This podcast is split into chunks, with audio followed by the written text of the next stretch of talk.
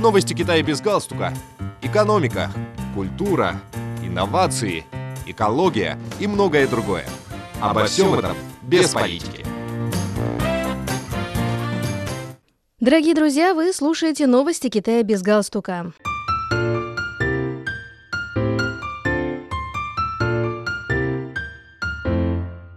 На 38-й сессии Постоянного комитета Собрания народных представителей провинции Шаньдунь 13-го созыва было принято положение о защите Великой Стены царства Ци, древнего из существующих участков Великой Китайской Стены в стране. Как сообщается, новый документ вступит в силу 1 января 2023 года. Великая стена царства Ци протяженностью 641 километр начинается у берегов реки Хуанхэ и тянется на восток, вплоть до побережья Желтого моря.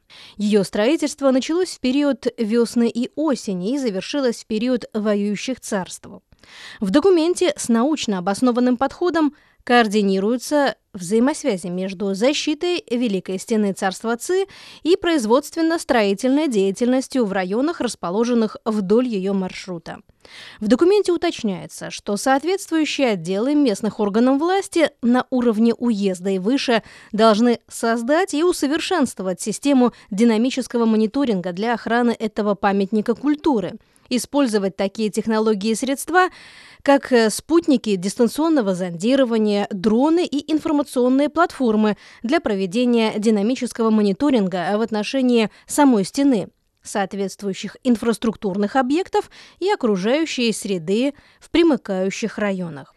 Ситуация с защитой указанного участка Великой Китайской стены сталкивается с новыми проблемами и вызовами, и поэтому необходимо обеспечить надежную правовую гарантию по его защите посредством разработки законодательства на местном уровне, сказал сотрудник управления юстиции провинции Шаньдунь Ци Янь Ань.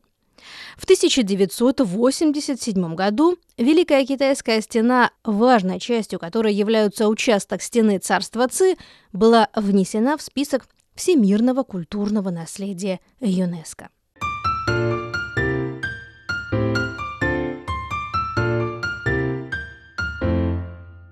В древнем городке Пиньяо провинции Шанси, известном как объект мирового культурного наследия ЮНЕСКО и славящимся своей хорошо сохранившейся древней архитектурой, с 19 по 25 сентября проходил 22-й международный фестиваль фотографии.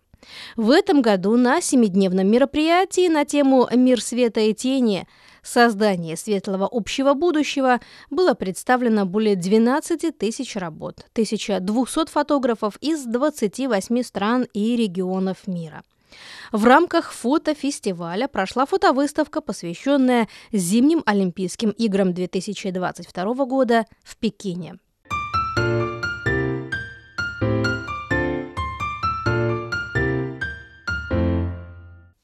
В оперном театре Виллингтона, столице Новой Зеландии, 19 сентября состоялся оркестровый концерт «Восток встречается с Западом», который посетили более одной тысячи человек.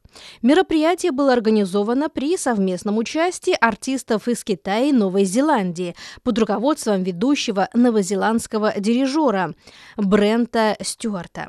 Во время концерта прозвучало несколько традиционных китайских музыкальных произведений, в том числе «Праздник факелов» и китайские образы и звуки.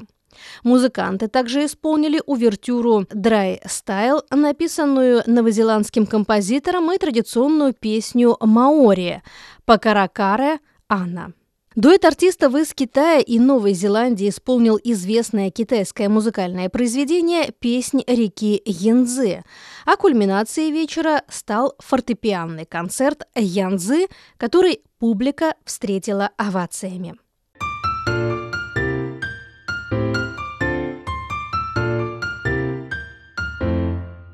Дорогие друзья, вы слушали новости Китая без галстука. Благодарю за внимание.